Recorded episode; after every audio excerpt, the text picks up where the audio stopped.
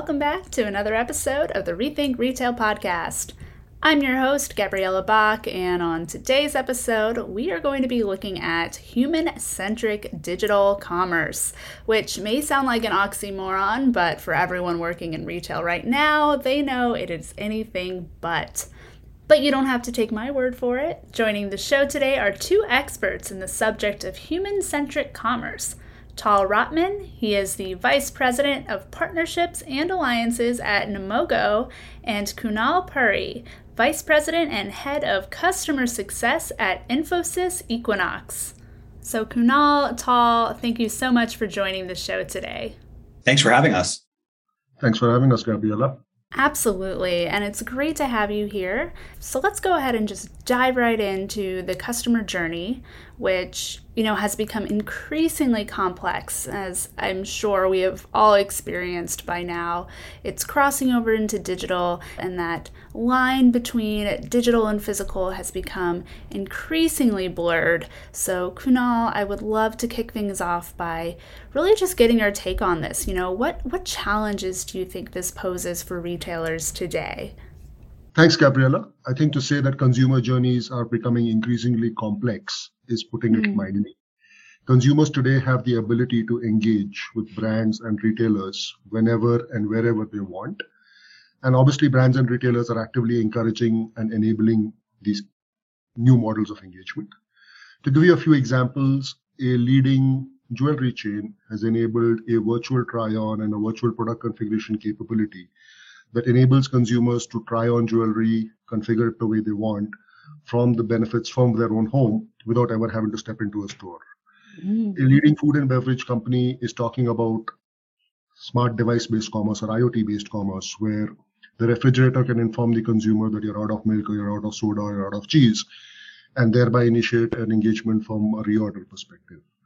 Right? We are working with some of the largest MLM companies in the world to enable conversational commerce, which is where brands engage with their members over WhatsApp, over WeChat, over Apple iMessage. So basically making it easy for the consumer whenever and however they want to engage with the brands mm-hmm. is something that brands and retailers are actively focused on.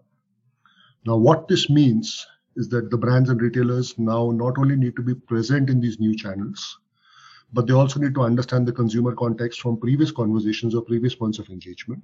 Mm-hmm. And an additional aspect of this expansion of these new channels is that it's generating massive amounts of consumer data. And it is becoming increasingly important for the retailers and brands that not only do they drive these new channels of engagement and enable the personalization around that, but also take all the data that's available through these new points of interaction, these new touch points, if I call them that, and leverage this data trove to drive a more rich, hyper personalized experience that carries the context across these different points. And we as Infosys Equinox have helped a number of retailers and brands to enable all of these examples that we've spoken about, as well as many more to drive what we call the human centric experience.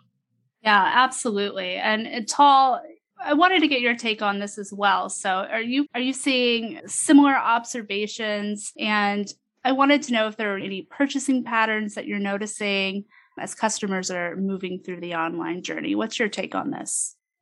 So, Gabriella, yeah, I mean, um, at Namogoo, our focus really is the online journey. It's a good point, right? And we've got a great collaboration with Infosys where we help to supplement some of those capabilities around what's going on on the customer's journey as they're going through their shopping you know, experience as designed by the retailer. And you know, we're seeing lots of interesting things, and we're we're not collecting any personal data, but we're seeing a lot of things about shopper behavior that actually stand out, right? Things like shoppers actually taking a pause and and looking elsewhere. You know we know that what they're doing is they're doing some price comparison right? Um, mm-hmm. and you know if if the macroeconomic trends are indicating it you know um, to all of us we know that on the personal level we're all a little bit more careful about what we're purchasing. Cost of living is impacting most of our of our consumers. And in-store shopping is becoming the, the norm as well. Um, and so there's a lot of competition for the shopper in many, like Kunal said, in many different channels, in store, online and people who are online are expecting to you know get that the best experience possible and so there's a lot of competition out there. We're seeing a lot of the visitors actually experiencing some form of abandonment or looking elsewhere for different reasons. And this data is also giving us a lot of information about how we can remove that those sorts of frictions from mm-hmm. the shopping experience. And we're seeing some some really great um, uh, uses of this data in order to make the shopper's experience a really good holistic and positive experience and can you share some specific examples of of how retailers can take this data that they're collecting analyze it and create these human centric experiences for consumers that we're kind of talking about today. So, what are some examples of that? So, you know, where we're focusing on is we're, we're trying to um, look at uh, the experience of visitor without actually having to intrude on their privacy, right? I mean, traditionally, we're segmenting our visitors and our shoppers by looking at, you know, what sort of audience they fit into, what gender, um, or age um, and mm-hmm. you know, where they they fit socioeconomically. That's not our approach. We feel that this isn't uh, appropriate for this uh, day and age, and it's not what our, our visitors and shoppers are looking for. Mm-hmm. Um, we feel that there are better ways to create audiences and segment and provide a, a positive experience based on what they're doing on the site navigationally, what their device is telling us about how it's interacting with the site. So some examples are, are quite simple, actually, when you think about things like, you know, their network speed or their device strength tell us a lot, right? We can say that, you know, this visitor is having some Wi-Fi issues. I know that, you know, I always have them. Um, and if, if I'm on the train, you know, going into the city, I, I want to have a lighter experience. I don't want to have a very heavy, difficult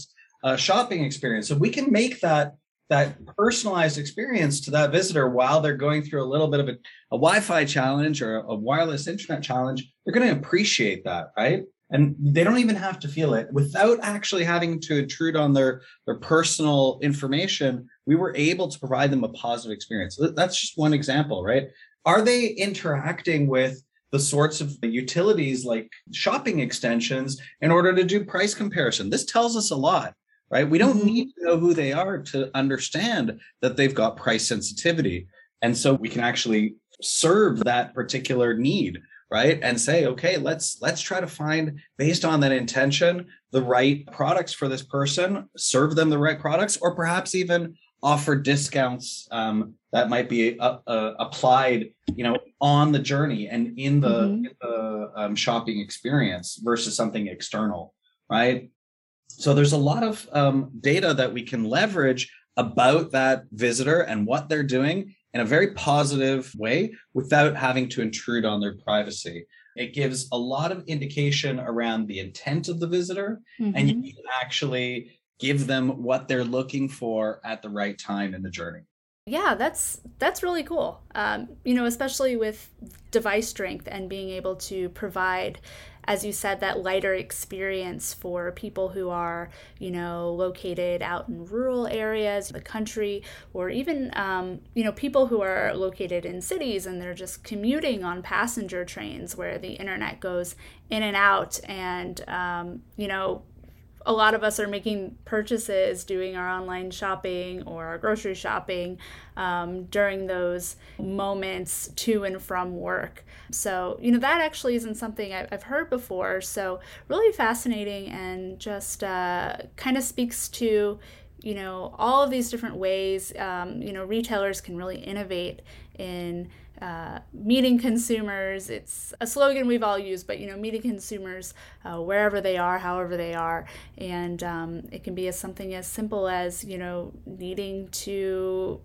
kind of tweak um, how they access your site based on how strong their internet is at any given time, which I think isn't something uh, a lot of us are thinking about right now. So yeah, that's that's super cool you know Namogoo provides a wide variety of these different um, you know data points that we that we're actually only touching the surface of in providing a better experience without having to you know know uh, what socioeconomic status they have, right? Mm-hmm. We don't need to know where they live in order to provide them a good experience. Yeah, that's that's really incredible. Um, and Kunal, you know, what are what are your thoughts here? Yeah, so I think I echo everything that Tal said. Um, find it to be very, very real live contexts. And uh, in addition to that, one of the other big things that we're seeing is this whole what I would call as the phygital divide, right? Mm-hmm. When the same consumer is engaging with a retailer or a brand, both online as well as in store, the retailers and the brands need to focus on enabling what I would call as a unified omni-channel experience. Mm-hmm. And this spans across the new channels of engagement as well, whether they're conversational commerce, social commerce, live commerce, IoT or device based commerce, voice commerce. I mean, the list goes on. The metaverse is just the latest addition to this list. Uh, but it's important for these brands to be able to recognize and to be able to deliver the experiences the consumers expect across wherever the consumer is, whether in store or online. And to give you a few examples of what we're seeing happen out there, right? so one of the largest sports uh, brands out there, sports uh, products brands out there, is leveraging some of our is leveraging the Equinox microservices suite to enable an endless aisle in the store. Now they typically have smaller footprint stores in Europe, where you may not have the entire assortment available in the store. But to ensure that they save the sale and deliver a delightful consumer experience, they are looking to enable tablet-based endless aisle capabilities within the store, mm-hmm. where either the associate or the consumer can look up the inventory in a nearby store. They can place an order for delivery at home or delivery to the store.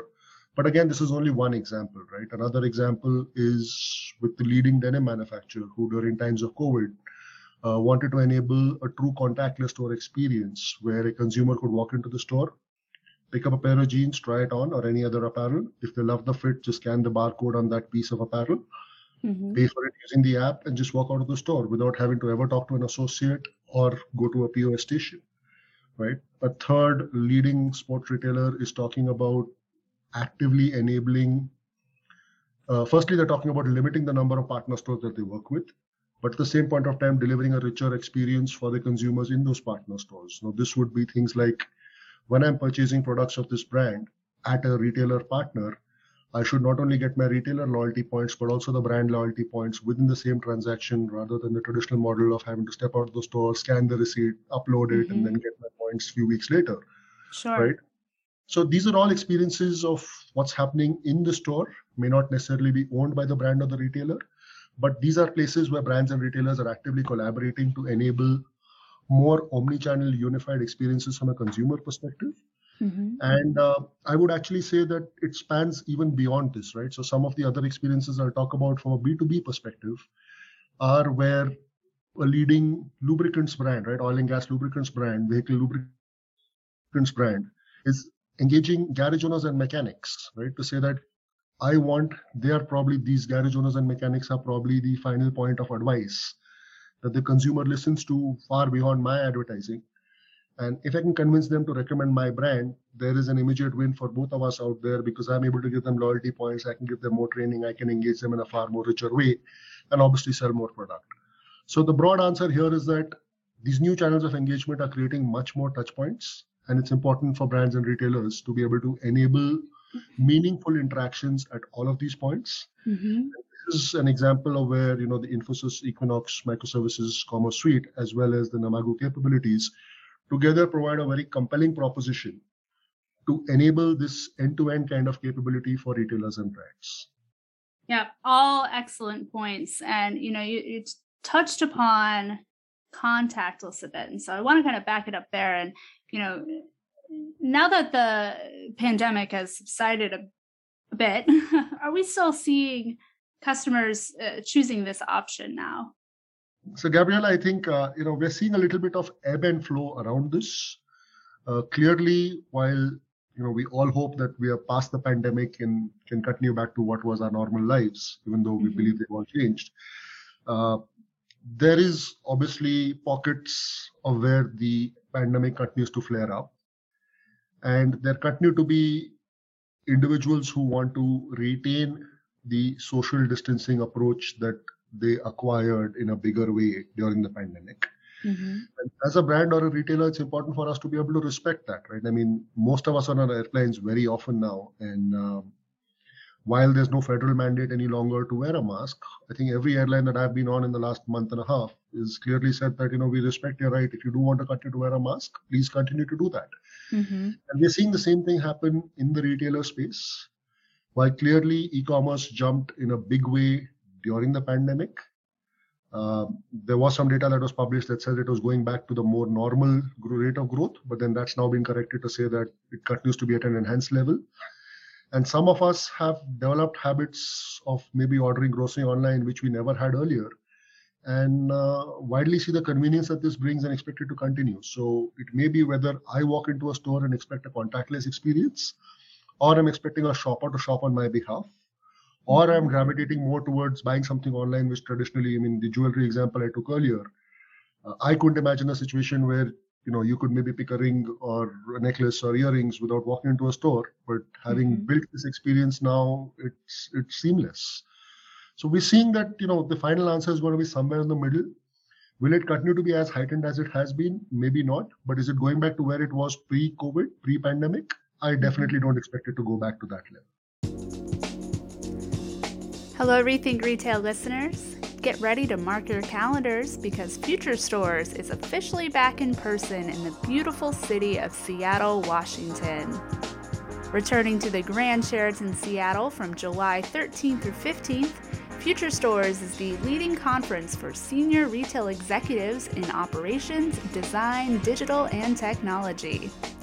At Future Stores Seattle, you'll learn how leading retailers are integrating a hybrid approach into their in store experience by balancing high tech with high touch.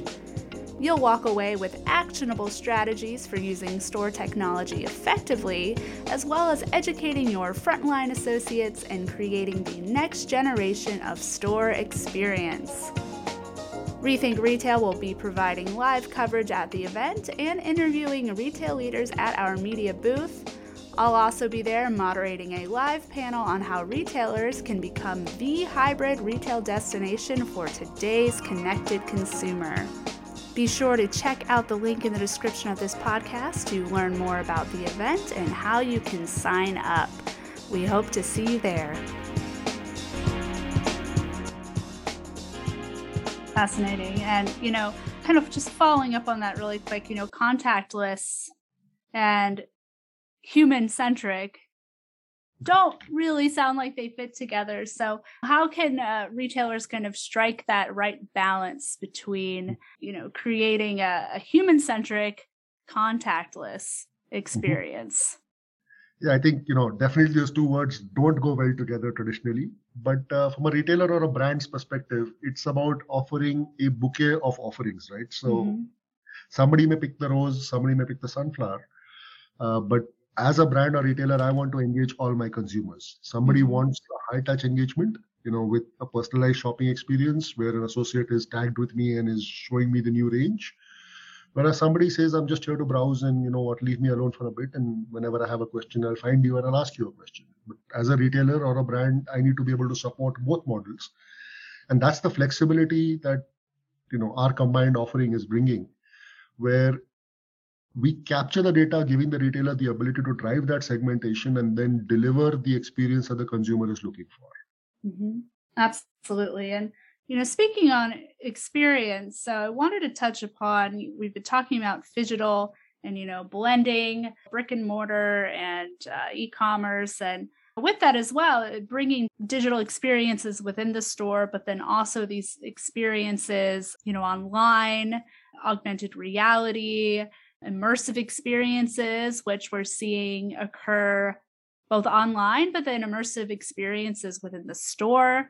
So it's great for capturing attention, right? I mean, it looks great on social media, it creates a buzz. But are we seeing, you know, beyond just interacting with the brand, are we seeing these experiences, you know, lead to true conversion? I think, Gabriella, one big, um, I'll probably call it an insight or the biggest challenge that's facing retailers out of everything that's happening now, whether it is pandemic related or even you know this explosion of new channels of engagement is the massive trove of consumer journey data consumer behavior data that's now becoming available mm-hmm.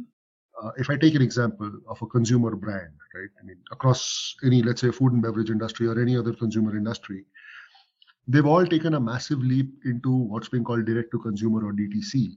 Mm-hmm. And uh, while there is definitely a revenue aspect of it, the largest driver for this jump into DTC for a brand has been around capturing first party consumer data. Sure. If They want to learn more about consumer insights. They want to understand what bundle packages work. They want to understand when does the consumer shop? Do they buy a larger pack? Is the discounting model what's most effective for them?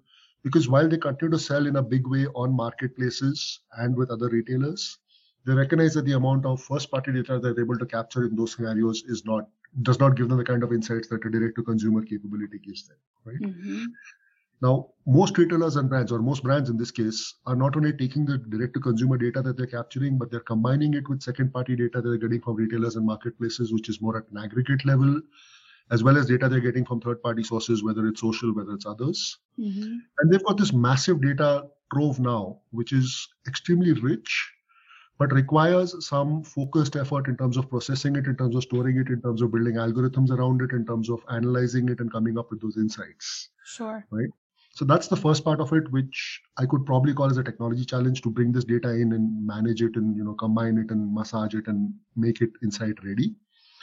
But then the second bigger part of it is how do I realize value out of all this investment I'm making into it, right? So mm-hmm. how do I drive a consumer personalization strategy out of this? How do I drive more effective campaigns out of this? How do I drive better promotions out of this? How do I create better recommendations for consumers that will lead to better upsell and cross sell for me out of all this data that I'm capturing? Mm-hmm. So to give you an example of everything that I'm talking about, um, one of the largest food and beverage brands in the world, supporting, you know, they have over 250 brands and they use the Infosys Equinox platform as their digital hub. What this means is Infosys Equinox supports their brand engagement sites, it supports their campaigns, it supports their B2B, it supports the direct to consumer initiatives. It's all pretty much driven out of the Equinox platform. Mm-hmm. And not only that, it's also powering some new engagement models where they've built a recipe site that has over 150,000 recipes, over 18 million members who actively access that site and we've kind of extended that capability to say that you know you can not only look up recipes you can also with one click add them to a retailer partner's cart so we're even getting data from the retailer partner in this case huh. bringing all this data together is the capability of what the front end experience is enabling and then on the back end of this the retailer or this brand in this case has initiated a consumer personalization program to bring mm-hmm. all this data together to drive more active recommendations, better campaigns out of it. You know, to give you an example, if I am a consumer on this site, and while they have multiple brands, one of the brands is a meat brand, and uh, if they were able to identify I'm a vegetarian, they save all the campaign dollars that would have been spent on advertising one of the meat brands to me, mm-hmm. right? So there's clear direct cost savings and benefits out of this but there are also other benefits that the brand is seeing. To give you an example, they're seeing about a 10% lift in the number of emails that are opened and the number of promotion coupons that are being downloaded from the ones that they are sending out. So this is multiple. This is one big CPG company which has multiple okay. brands within them, right? Mm-hmm. Some of the most recognized brands in the world. Mm-hmm. And then within those brands, they, we work with when somebody's selecting items from a recipe site the recipe may have four items from four different brands, mm-hmm. as well as some onions and tomatoes, which are not brand specific. Sure. But we're able to transfer that entire recipe to a retailer cart. Uh, okay. And so, do retailers have to partner in order to transfer yeah. those items into into their carts? Yes, so there is a partnership that you know, in a way, that exists between the platform, the CPG company, and the retailer to uh-huh. transfer the cart, to transfer that the ingredients of the recipe over to the retailer cart. But in return, the retailer or the CPG company or the brand in this case is also getting much richer data about did somebody actually convert? Mm-hmm. Did they actually go ahead and buy that recipe? Right. Another extension area, again with the same organization, is can we enable the recipe site to be accessed not only over the website and the app, but can we voice enable it so it can be accessed over Alexa and Siri? Mm-hmm. Right. So the ideas here are there's massive opportunity in terms of driving better engagement, but it's also incumbent to take the data that you're capturing through this engagement and use it to drive better experiences for the consumer as well as better revenue realization for the brand and the retailer as well. Excellent. That's that's uh, very cool. And um, Uh, can you kind of just expand just a little bit on? You mentioned voice, and you know we've been hearing discussion around voice for quite some time, and um, you know how it could be leveraged within retail and shopping, but we haven't really seen as much as I think we we expected to see voice be enabled. So, how are uh, customers able to uh, use voice within that experience? Um, are they able to kind of just list off ingredients they need, or can they, uh, you know, recipes to be read back to that? How does that work?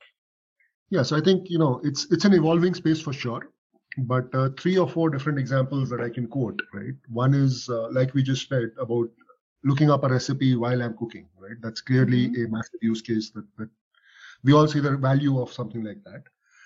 Uh, do I expect somebody to create a full grocery list using voice? Maybe not, because there's a variety of different options and replacement items and things of that nature.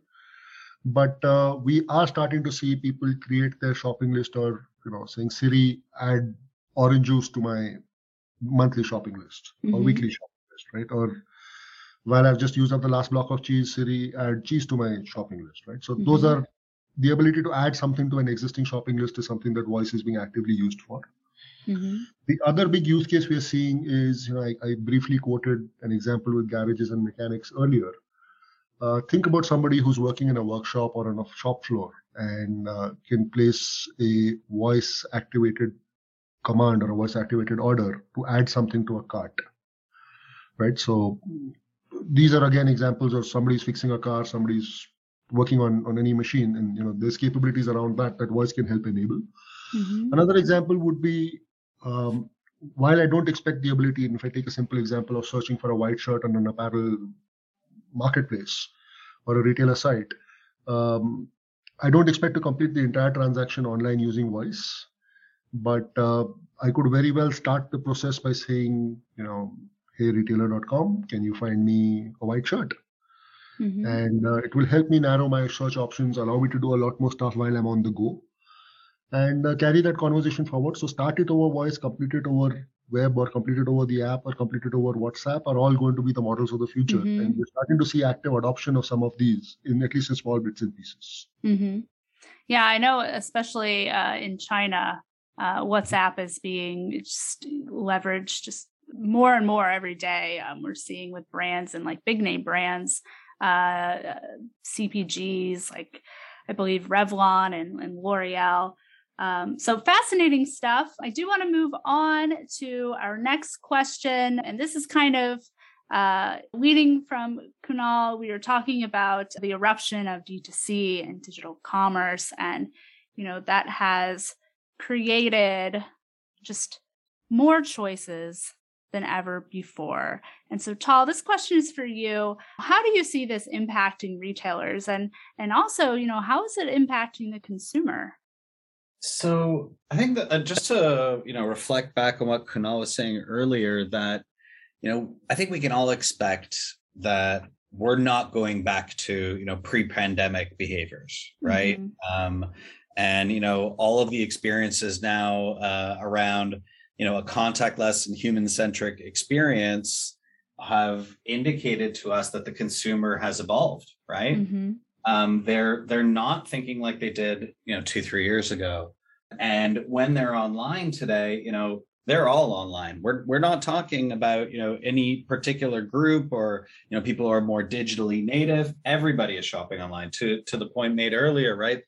Everybody has done their grocery shopping online. That's that's uh, you know a, a norm at this stage and so now what's going on is we're seeing people being a little bit more savvy right um, they're mm-hmm. aware of the massive amounts of competition right if we've seen the the rise of the shopify store right um, completely invert some of the the experiences that some of the retailers are having in mm-hmm. terms of the competition and where they usually expected their competition to come from today they know that it can come from many different uh, angles, right? And so they know that their competition is out there to disrupt their their buyer's journey and there's many mm-hmm. different ways to disrupt that journey what we are seeing now is that uh, the visitors themselves are actually looking to optimize their shopping experience many people you know, just like when we used to go to the store, right? And we would say we want to make sure we get the best deal,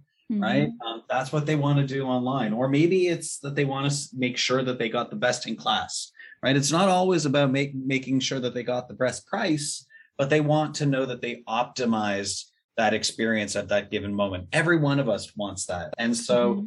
any little distraction, anything that can cause people to go down that rabbit hole, right? We uh, we are all subject to having, you know, the the squirrel effect, right? Being ch- chasing the, that squirrel around. So we're seeing things happening on the journey, more and more um, technologies that are interrupting the visitor's journey, um, whether it's something that's legitimate, like an intentional shopping extension to compare prices or see what the price is on, you know, on some of the larger retailers. Mm-hmm. Um, or something that's a little bit more illegitimate, which is actually hijacking the session, interrupting the session, and trying to divert the traffic to other sites, right? And so, you know, what we are seeing at Namogoo is that some of the shopping uh, extensions, including you know the ones like amazon assistant are actually driving traffic away from retailers and they're really you know suffering from that whereas others can actually be leveraged for a positive experience if you really engage with the data that um, some of those shopping extensions we can analyze at Namogoo, we can actually analyze the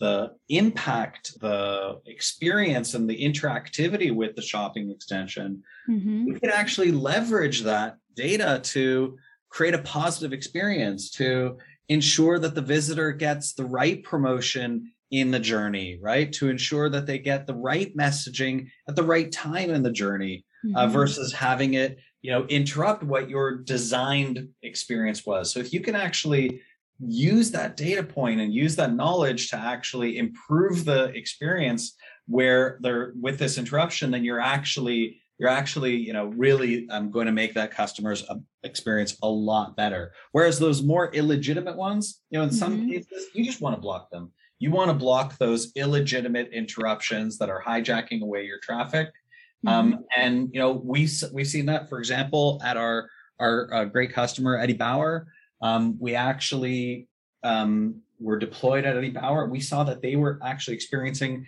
22% of their sessions with some form of hijacking happening in that session. Oh, wow. Percent of their visitors were actually having some sort of advertisement placed in the session, often for a competitor, um, and it was diverting the traffic away. Um, so wow. in that case, you know, if it's diverting traffic away, that's that's a no-no. You don't want that to happen. And so we, you know, we blocked those for Eddie Bauer. Um, and by doing so, we kept the, the visitors on the site. They weren't distracted. They they kept on going down their their journey.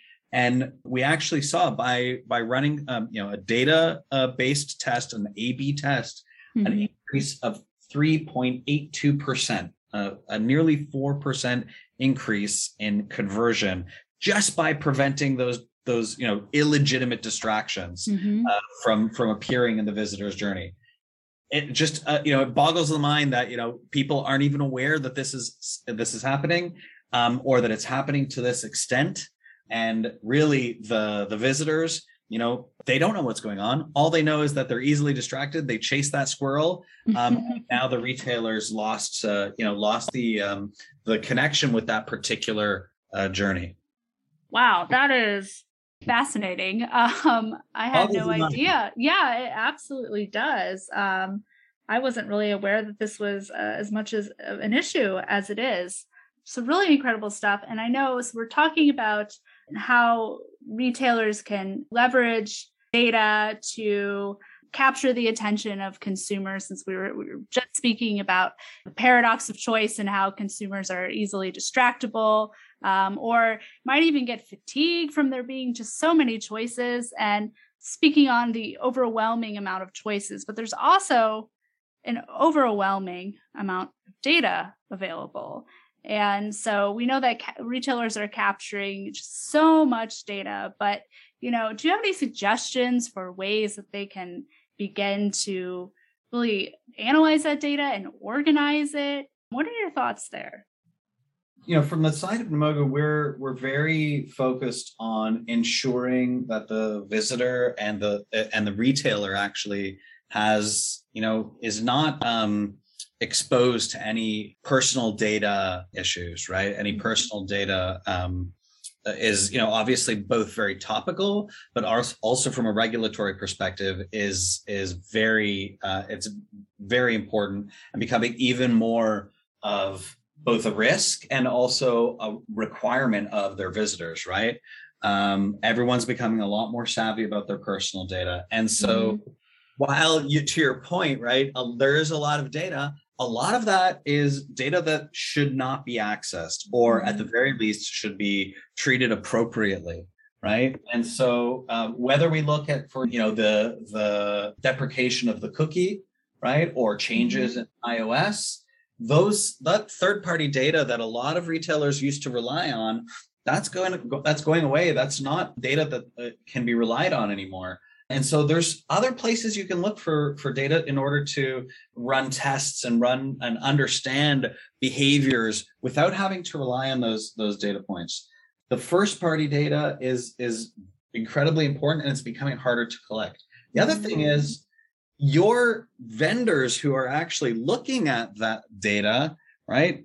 You don't have full control over all those vendors today in a, in a very SaaS oriented world, right? A lot of those vendors, you know, could accidentally put you in some form of exposure as a retailer mm-hmm. right? Um, they could make a change without your aware being aware, or there might be, you know, just some some sub segment of the traffic that's actually experiencing this this type of exposure, and because there is so much data, you aren't aware of it. There's only so mm-hmm. much you know you can collect. So actually being able to identify that data and you know we we do have the ability at Namogoo to help retailers to say, hey, look, this particular section of your data set of, of your traffic is actually putting you in exposure, you need to go and mm-hmm. remediate it, right? You need to go and find the way to mitigate it, whether it's working with your vendor or it's your own first party technology. You need to go and, and actually fix this um, and avoid those sorts of regulatory exposures. Mm-hmm. Um, the other interesting thing is that those those third party vendors are, you know, each of them collecting their data in a silo right they're not actually you know sharing that data and what we our vision uh, at Namogoo is actually to be that one roof, one location where you can share that data in in very from various vendors in one hub, right mm-hmm. under one roof. And therefore, you're going to eliminate blind spots. You're going to be able to connect those two data points from you know two different vendors or three vendors, again, which is PII compliant. And then you can act in real time in the journey and ensure that you have a positive experience by actually owning your data, not letting it reside in the silo at the vendor side, but actually on the journey itself on your own within your own first party data set. Yep, that is excellent. And it sounds like retailers all around could use that service. Excellent insights all across the board. And, you know, as we wrap, so I know that uh, Namogoo and Infosys Equinox um, two companies are you know working together you guys are partners so i did want to hear you know how the two of you are working together to create and deliver these human centric digital experiences Kunal i will have you start first Sure. I think, Gabriela, to kind of summarize a lot of what we've discussed, you know, brands and retailers need flex need a flexible, agile commerce and engagement capability that obviously allows them to engage with consumers in any channel. Now, this coupled with the personalization strategy with all the data and the analytics that we spoke about will enable the brands and retailers to drive deeper engagement and loyalty and repeat purchases. Now, while what we see together, Namogoo and Infosys Equinox, is that while there have been investments in silos on improving the experience, capturing some of the data, preventing hijacking, there is a need for a holistic view to view this landscape holistically and see how you can deliver an end-to-end consumer journey that could start from one of variety of different touch points or also end with one of variety of touch points right mm-hmm. so the number of touch points have expanded the hijacking opportunities have expanded. So it's important for retailers and brands to think about this as one holistic continuum and to be able to protect and enable the entire continuum for their consumers. I think the one last point i would make is it's also important. One additional aspect is it's important to think about your consumer journey across these multiple touch points in terms of an ongoing process. You don't want your consumer to have one journey and stop. You want repeat purchases. You want him to come in and upsell and cross sell and all the other good things that you would want to do. And from that perspective, it's important to think about enabling or working with a partner organization or a set of partner organizations that work well together to deliver to your business outcomes. Mm-hmm. So it's one point to say that, you know, I've got a partner who helps me implement a platform or I've got a partner who brings a platform for me. But it's important to think about a partner who can give all these capabilities as well as bring the right partnerships mm-hmm. so that I can get an end to end capability that delights my end consumer. Yeah, well, I, I completely agree with you, Kunal. And being able to working together with Infosys Equinox, who have you know a deep understanding of retail and CPG experiences and challenges, what it is that keeps them up at night, helps us to deliver the technology for the online journey that gets them to the the their next iteration, their next generation of their customers' digital experience. And a deeper integration with Equinox will only lead to more insights, more capabilities, and we're really excited to uh, partner with them. That's fantastic. And it sounds like the two companies, Namogoo and Infosys Equinox, are a powerful pairing. And if our listeners wanted to get in touch with either of you, how would they do that? So yes, you can reach us at partners at namogoo.com or just go to www.namogoo.com. That's N-A-M-O-G-O-O. And it's equally easy with Infosys Equinox. Uh, our website is infosysequinox.com and you can drop us a note at sales at infosysequinox.com. Fantastic. Thank you so much. I really appreciate you both coming on the show today. Tal, Kunal, it's been a pleasure speaking with you both. Thank you, Gabriella and Tal. Uh, always a pleasure talking to both of you as well. Same here. Thanks for having us.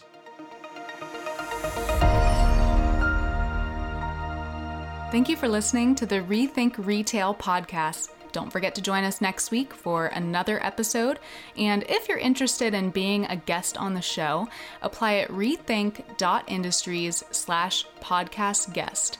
That's rethink.industries slash podcast guest. Follow us on Twitter at rethink underscore retail and show some love by subscribing, reviewing on iTunes podcast app. Until next time.